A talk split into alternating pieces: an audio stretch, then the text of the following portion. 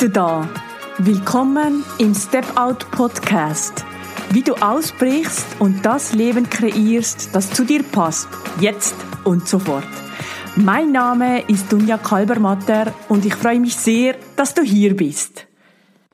Die Pause von meinem Computer und somit auch von meinem Podcast und den Briefen tut irgendwie gut. Es gibt Raum für Neues und wenn ich dann was teile, dann in vollem Tatendrang, so ich das heute tue. Nämlich in der Folge Nummer 33 des Step Out Podcast da geht es um das Thema, wie gelingt ein Change-Prozess im Jahre 2021. Du erfährst hier, wie klassischer Change in Organisationen, wie zum Beispiel Unternehmen, Non-Profit-Organisationen oder eben auch Teams funktioniert und ich zeige dir auch, wie relationaler Change funktioniert und was die, genau die Unterschiede dabei sind. Du erfährst hier auch, wie relationaler Change Schritt für Schritt angegangen wird und weshalb er so viel kürzer dauert als eben der klassisch bekannte Change und schlussendlich auch, wie du das gleich auch auf deine Organisation anwenden kannst. Ich zeige dir, weshalb die Ergebniserwartung und das liebe Why, also das Warum der Treiber und das relationale Organisationsmodell so essentiell wichtig sind für einen gelingenden Change und wie selbstverständlich das Neugestaltete auch hier direkt gelebt werden kann. Ich bin Betriebswirtschafterin, Psychologin und relationale Coachin. Nach meiner mehrjährigen Bankkarriere bin ich Anfang des Jahres 2020 mit meiner Verlobten Andrea und unserer Hündin Xena in unseren selbst umgebauten Transportervan Frida gezogen. Dort verbinde ich Arbeiten, Wohnen und Reisen mit einem Minimum an Sachen und Platz. Ich begleite Menschen online ebenfalls auszubrechen von schon früh im Leben übernommenen Glaubenssätzen und Grundannahmen zu lösen, sich ihr Wunschleben zu kreieren und es ab sofort zu leben. Diese Podcast-Folge, die entsteht im Dezember 2020. Die zweite Covid-19-Welle, die ist gerade in vollem Gange. Und ich denke, diese Pandemie, die zeigt uns, dass wir uns besser gestern als eigentlich heute mit der optimalen Zukunft unserer Organisationen auseinandersetzen sollten. Diese Folge ist vor allem an Organisationen wie eben Unternehmen, Non-Profits, aber auch an Teams gerichtet, welche sich und natürlich auch ihre Organisation wirklich auf die Zukunft ausrichten wollen. Ich selber, ich bin auch relationale Unternehmens- und Führungskräftebegleiterin und Frau Dr. Sonja Radatz ist die Begründerin der relationalen Philosophie, wo ich ebenfalls lehren durfte. Und zwar im schönen Schlöss, Schlösschen Schönbrunn in Wien. Ja, wie genau funktioniert eigentlich Change? Also wie überhaupt funktioniert klassischer Change? Damit möchte ich hier anfangen. Und es ist meistens so, dass der klassische Change der startet nicht mit dem Change selber, sondern in der Vorbereitung des Change. Allenfalls mit einer Steuerungsgruppe oder auch mit zahlreichen Interviews zur Vergangenheit und schlussendlich auch mit dem kompletten Aufbau von neuen Strukturen. Und das passiert alles in unzähligen Projektgruppen. So jedenfalls höre ich es immer wieder und so habe ich es auch als Bankerin immer wieder erlebt in einer der größten Banken in der Schweiz. Was meistens darauf folgt, ist Widerstand. Widerstand bei der schlussendlichen Umsetzung. Da fragst du dich jetzt vielleicht, weshalb? Ja, weil die Mitarbeitenden und die Führungskräfte in den Widerstand gehen, weil diese eben nicht in diesen Projektgruppen gesitzt sind oder gesessen haben und das Erarbeitete oftmals schlichtweg keinen Sinn für diese macht. Es kommt oft irgendwas raus, was eigentlich niemals für die passt, die es dann umsetzen müssen. Es wird dann versucht, etwas von, vom, vom sogenannten Rollout in die Organisation zu übertragen. Das gibt dann Widerstand bei den Mitarbeitenden. Und weißt du was, das können wir uns eigentlich gar nicht mehr erlauben. Wir müssen mit unseren Mitarbeitenden mehr haushalten als, als je zuvor überhaupt in der Geschichte. Oft braucht es dann nach diesem Change eben bald wieder einen Change, weil das Ganze nicht funktioniert. Ich habe das auch oft miterlebt. Nach dem Change ist vor dem Change. Und schlussendlich will man das dann den Mitarbeitenden gar nicht mehr antun. Und das ist eigentlich dann das Fatale. Es werden dann dringende, notwendige Changes zurückgehalten. Was auch noch sehr klassisch ist für den klassischen Change, ist, er ist sehr zeitintensiv. Er dauert meist zwei, drei, ja vielleicht sogar vier Jahre, bis schlussendlich ihm das neu gestaltete, das Neue auch gelebt wird. Falls es denn eben nach diesen zwei bis vier Jahren überhaupt noch Sinn macht in der heutigen schnelllebigen Zeit. Und der relationale Change, der funktioniert eigentlich wirklich ähm, fast gegensätzlich anders oder funktioniert fast 180 Grad anders.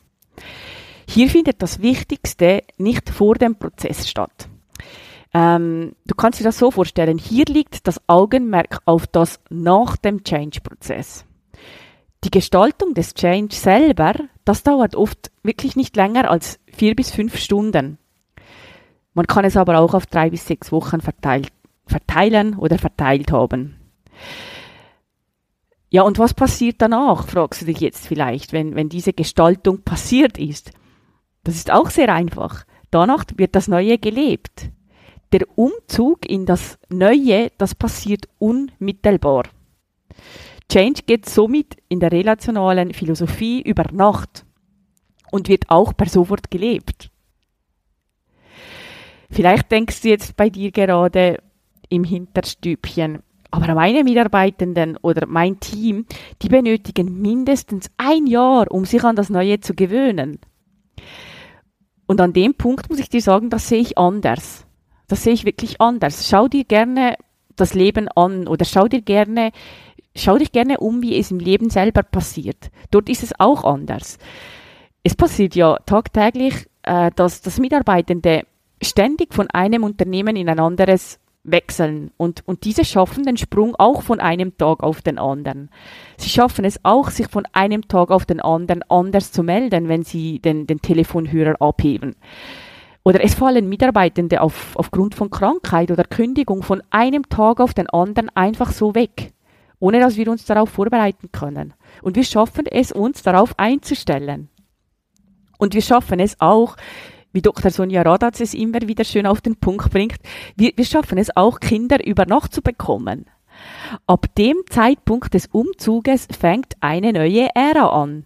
Die ist nicht planbar. Das heißt konkret, dass du von einem Moment auf den anderen Mama oder Papa wirst und du lebst, ja, du musst sogar das Neue ab sofort leben. Und wenn wir jetzt diesen klassischen mit diesem relationalen Change gegenüberstellen, dann ist eigentlich ganz klar ersichtlich, dass dieser klassische Change sehr, sehr viel Zeit in Anspruch nimmt. Aber wir haben keine Zeit mehr. Heute benötigen Organisationen direkten Change. Direkten Change, der schnell funktioniert. Und das nicht nur, weil sich die Welt schneller dreht, nein, auch nicht nur, weil, weil sich die Zeitspannen zunehmend verkürzen, sondern auch, weil die Zahl der Change-Prozesse zunehmen wird. Die werden zunehmen, um eben on track zu bleiben, um auf dem Markt bestehen zu können. Es geht im relationalen Change nicht darum, Bestehendes zu analysieren und allenfalls zu reparieren, sondern es geht darum, sich zu fragen, was brauchen wir denn zukünftig wirklich, unabhängig, was bereits besteht. Es geht auch hier darum, die Klarheit zu erlangen, während dass das neue Bild gestaltet wird oder, oder während der Gestaltung des Neuen auf einem weißen Blatt Papier, damit dieses schlussendlich genommen werden kann als Rollenmodell und es auch ab sofort gelebt werden kann. Wie genau funktioniert jetzt aber dieser relationale Change nun tatsächlich? Das fragst du dich jetzt vielleicht und da nehme ich dich wirklich sehr gerne mit auf diese spannende Reise. In einem ersten Schritt geht es darum, mit der Leitung des jeweiligen Organisationssystems, dem Kopf der Organisation, herauszufinden, welche Ergebnisse es denn regelmäßig und auch zuverlässig und verlässlich erreichen muss. An dieser Stelle wird ein Rahmen definiert. Das kannst du dir vorstellen wie in einem Bild der Rahmen, der darum rundherum ist. Es wird definiert, welche Ergebnisse die Organisation denn braucht, damit sie ihren Verpflichtungen nachgehen kann. Was können diese Verpflichtungen sein? Ja, das sind selbstverständlich wirtschaftliche Verpflichtungen, aber auch soziale Verpflichtungen, aber auch Ver Verpflichtungen der Umwelt gegenüber, den Mitarbeitenden und den daran hängenden Familien, aber auch gegenüber beteiligten Parteien wie Geschäftspartnern oder Geschäftspartnerinnen gegenüber. Es wird in diesem ersten Schritt auch herausgefunden, welche Key Performance Indexes, KPI genannten, es benötigt. Welches sind denn die KPIs, die unsere Erfolge, die wir definiert haben, repräsentieren? Und da möchte ich es auch einfach und simpel halten. Zwei bis vier KPIs genügen vollkommen aus. Und warum reichen, reichen diese aus? Es geht darum, dass die KPI für alle verständlich sind und die Besatzung, also Führungskräfte, aber auch Mitarbeitende, sich auch daran erinnern und schlussendlich auch daran halten können, was bei 30 bis 40 unterschiedlichen KPIs sich einfach als schwierig erweisen kann. Der zweite sehr wichtige Schritt, der auch mit dem Kopf der Organisation definiert wird, also mit, mit den Leitenden des Organisationssystems, hier geht es um die Beantwortung der wichtigen Frage, des Why, des Warum. Warum kommen die Menschen denn ausgerechnet zu uns für eine Dienstleistung oder ein Produkt? Warum gibt es unseren Markt überhaupt und, und warum sollten Menschen sich für uns und nicht für andere Anbietende entscheiden? Dieses Warum oder auch das Why genannt, das wird ebenfalls eben mit dem Kopf der Organisation definiert. Das ist sehr, sehr wichtig. Und dann kommen wir eigentlich schon zum dritten Punkt. Das relationale Organisationsmodell. Und hier geht es, läuft es auch ein bisschen anders. Hier geht es nicht um, um diese klassische Silo-Organisation, wo alle Bereiche gleichwertig nebeneinander stehen. Es geht auch nicht um eine Matrix oder um eine agile Organisation, wie, wie es heute auch oft klingt, wenn man sich so rumhört, oder? Das relationale Organisationsmodell, das besteht ganz simpel aus drei Teilen. Ganz simpel, ganz einfach. Und der erste Teil, den Kopf, den haben wir schon kennengelernt. Das ist die Leitung dieses relevanten Organisationssystems, also dieses Unternehmens, dieses Non-Profit-Unternehmens oder auch eines Teams. Und, und direkt unter diesem Kopf der Organisation befindet sich der strategische Treiber. Oder du kannst es auch das Herz der Organisation nennen. Jetzt fragst du dich vielleicht, ja, was ist denn dieser strategische Treiber oder was ist das Herz der Organisation? Was meine ich damit? Das ist der Bereich, aus welchem der Kopf die Ergebnisse holt.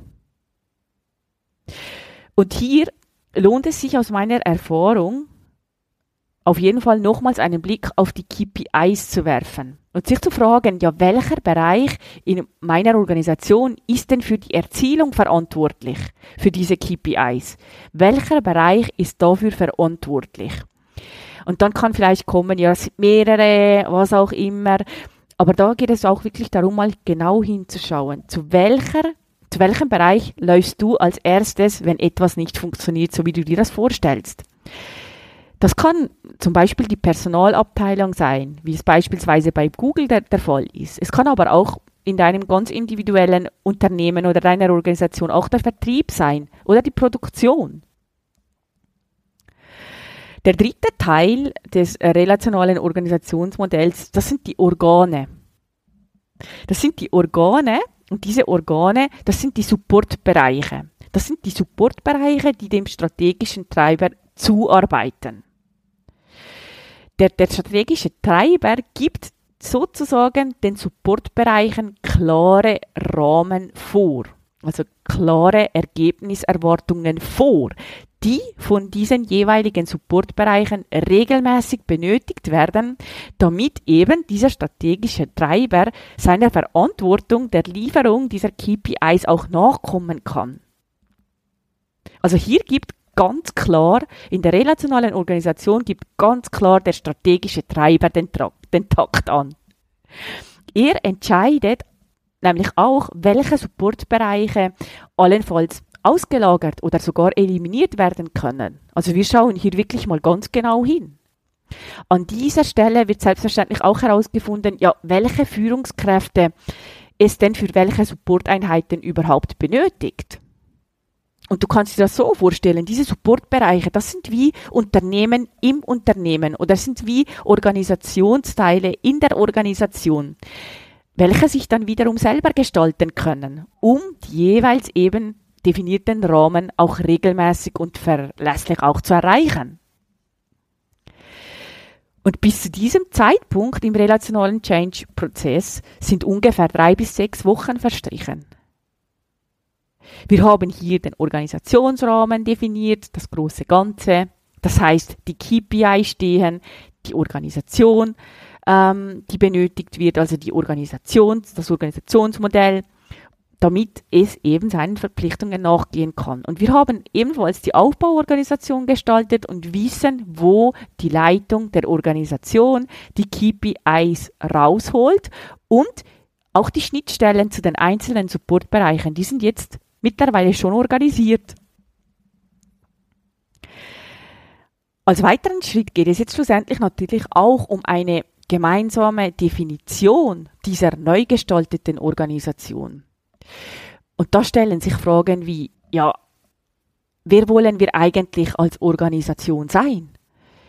Mit dem erarbeiteten Why, mit den erarbeiteten KPIs, wie wollen wir optimalerweise beschrieben werden? Von unserer Kundschaft, von unseren Mitarbeitenden, äh, von Geschäftspartnerinnen und Geschäftspartnern, ja schlussendlich auch von der Konkurrenz. Wie wollen wir beschrieben werden? Und das funktioniert am besten, wenn diese Definition mit allen Beteiligten einer Organisation gemeinsam entwickelt werden. Ja, du hörst hier richtig, wirklich mit allen zusammen. Und zwar die Definition, wo eben die gesamte Mannschaft 100% dahinter stehen kann.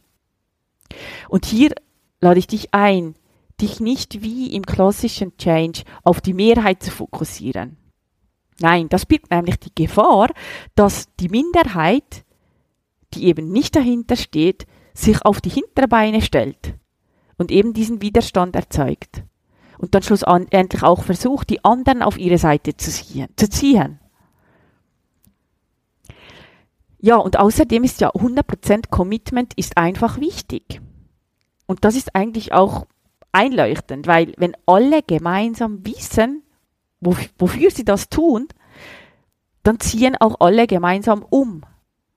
Das Ziel ist eine gemeinsame Erarbeitung und auch eine hundertprozentige Zustimmung. Und das selbstverständlich stellt wiederum sicher, dass das Neue ab dem ersten Moment auch gelebt wird und alle in die gleiche Richtung gehen. Der Kopf der Organisation inklusive allen Mitarbeitenden. Ja, und dann geht es schon ums Leben des Neuen. Dann geht es darum, dass das Neue wirklich auch ab sofort gelebt wird, weil am Tag der Rahmenvorstellung und der gemeinsamen Definition des neuen Unternehmens wird das Neue, so gut es geht, auch gelebt. Das bisher neu gestaltete wird nun in die einzelnen Bereiche heruntergetragen. Und jede einzelne Person in dieser Organisation gestaltet dann ganz automatisch neue Strukturen und Prozesse auf einem weißen Blatt Papier. Es geht ums Ausprobieren. Es geht um das Ausprobieren, um einen Weg zu finden, diesen vorgegebenen Rahmen zu erfüllen. Und selbstverständlich haben die Führungskräfte auch eine sehr, sehr wichtige Rolle. Es wird nämlich ganz, ganz viel Begleitung auch benötigt die Begleitung der Mitarbeitenden im Leben des Neuen. Was auch ein sehr wichtiger Punkt ist und eigentlich schon fast der letzte Punkt ist beim relationalen Change, ist natürlich auch ähm, wie gehe ich mit diesem erneu, neu erlangten Wissen von diesem Change um? Weil hier ist der relationale Change noch nicht zu Ende. Der Kopf der Organisation, der, refle der reflektiert nun. Der geht in die Reflexion und überlegt sich, ja, wie funktioniert jetzt bei uns eigentlich schlussendlich dieser Change überhaupt?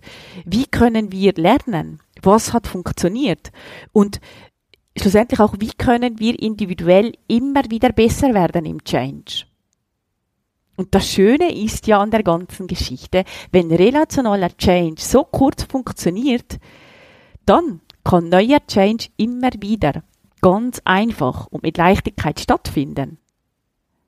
Weil relationaler Change, der definiert das Ergebnis neu und lässt schlussendlich jedem einzelnen Mitarbeitenden im Unternehmen die begleitete Freiheit, sich neu zu organisieren und das hat einen enorm großen Vorteil. Mit, die, mit dem Vorteil, dass Entrepreneurship und auch Lust auf Neues entsteht. Bei jeder einzelnen Person in der Organisation.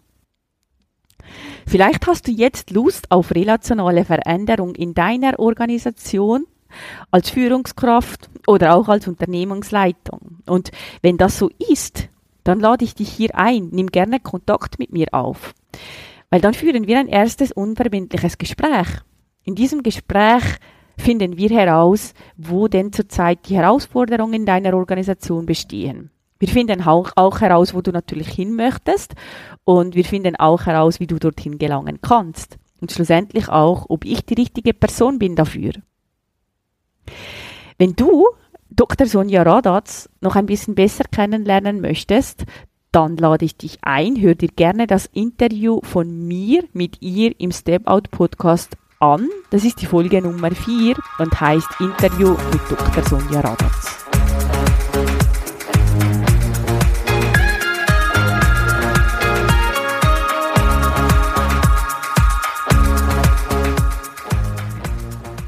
Wenn dir dieser Podcast gefällt, würde ich mich sehr über eine Bewertung von dir freuen.